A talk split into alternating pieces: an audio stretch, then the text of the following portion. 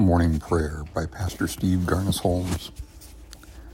God, help me to listen, to listen like Jesus, to, as to listen as the sea listens to the rivers, to set aside all I think, all I want to say, and offer the sacred empty space of listening, the silence of deep listening. When I am distracted, help me be attentive. When I'm afraid, help me be curious. When I am angry, help me to be compassionate. When I am right, help me be humble. When I am in silence, help me listen for you.